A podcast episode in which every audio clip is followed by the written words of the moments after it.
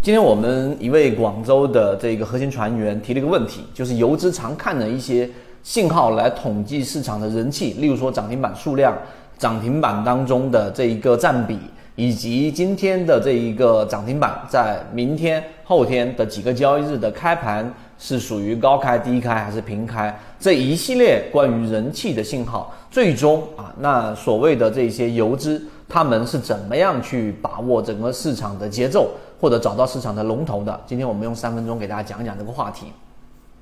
讲这个话题，我们就引入一个大家应该都比较熟知的一个游资——炒股养家。据说在二零一五年的整个资金体量大概是到去到了十个亿，也是一个草根崛起，在论坛上不断分享的短线交易者啊，是真是假？我们不去论述它，但所有的游资基本上都是在考虑到一个人气。那今天我们来说一说关于人气和节奏这个话题。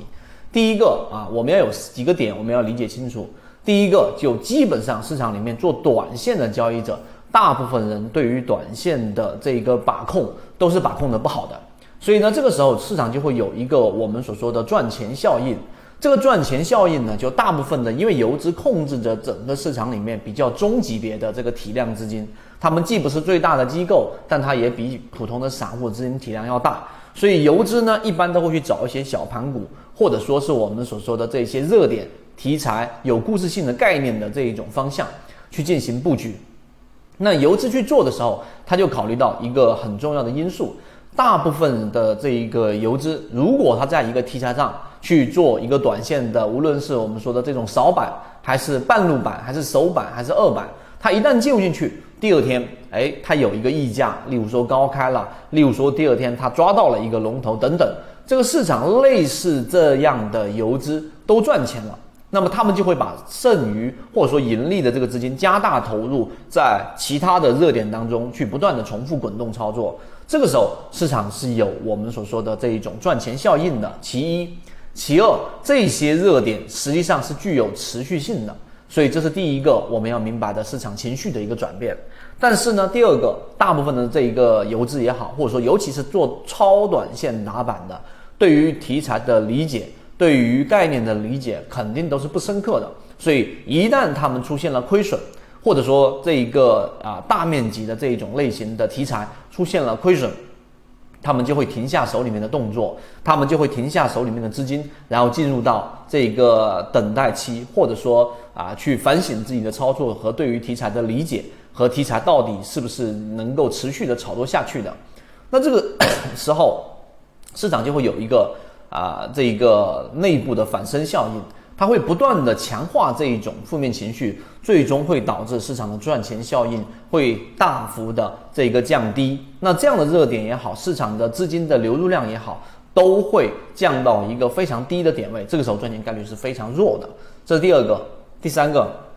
所以这两种情绪在市场里面会不断的循环往复。所谓的游资节奏，他们所要去看到。和通过数据能够监测到的这一个关键，就是这两种节奏的变化。所以你明白了这个原理之后，你就会更加的明白我们所说的为什么游资要去看涨停板数量啊，这是最基础的，所有人都能想得到。然后一般再深入一些的游资会看一看什么呢？这个封板的数量啊，就是封板数量第二天到底是高开、平开还是低开啊？这个一个数据占比，这个也是有效的。第三个就是涨停板所在某一些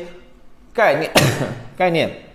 题材板块上的一个占比啊，如果它集中在，举个例子，光伏啊、芯片呐，持续性都集中在这些概念板块上，那么它就具有持续性。否则，当热点非常散乱的情况之下，没有这种承接，就第四点。没有承接，什么叫承接呢？当龙头下去了，对吧？当引起这一波上涨，像之前的这一种我们说独角兽行情，当这一种标的上涨，龙头下去了，龙二、龙三能不能跟上？这个也是一个关键。所以这四点其实都是基于刚才我们上述所说的这两种情绪的转变，到底作为游资，他们在市场里面的赚钱概率。到底是不是在不断增加的，还是在不断减少的？所以明白这个原理之后，你就更加清晰怎么样去统计整个市场的赚钱效应，以及看什么信号了。所以今天这三分钟，我们解决啊我们广州这一位核心船员的这个提问。然后当当然，我们后面会针对这种情绪的一些数据，到底常看的一些占比数据是哪一些，我们也会在后续的视频当中给大家去提到。想获取完整版视频，或者说想要去了解刚才我们所提到的每一个交易模块当中的细节，都可以找到我们管理员老师。好，今天讲不多，和你一起终身进化。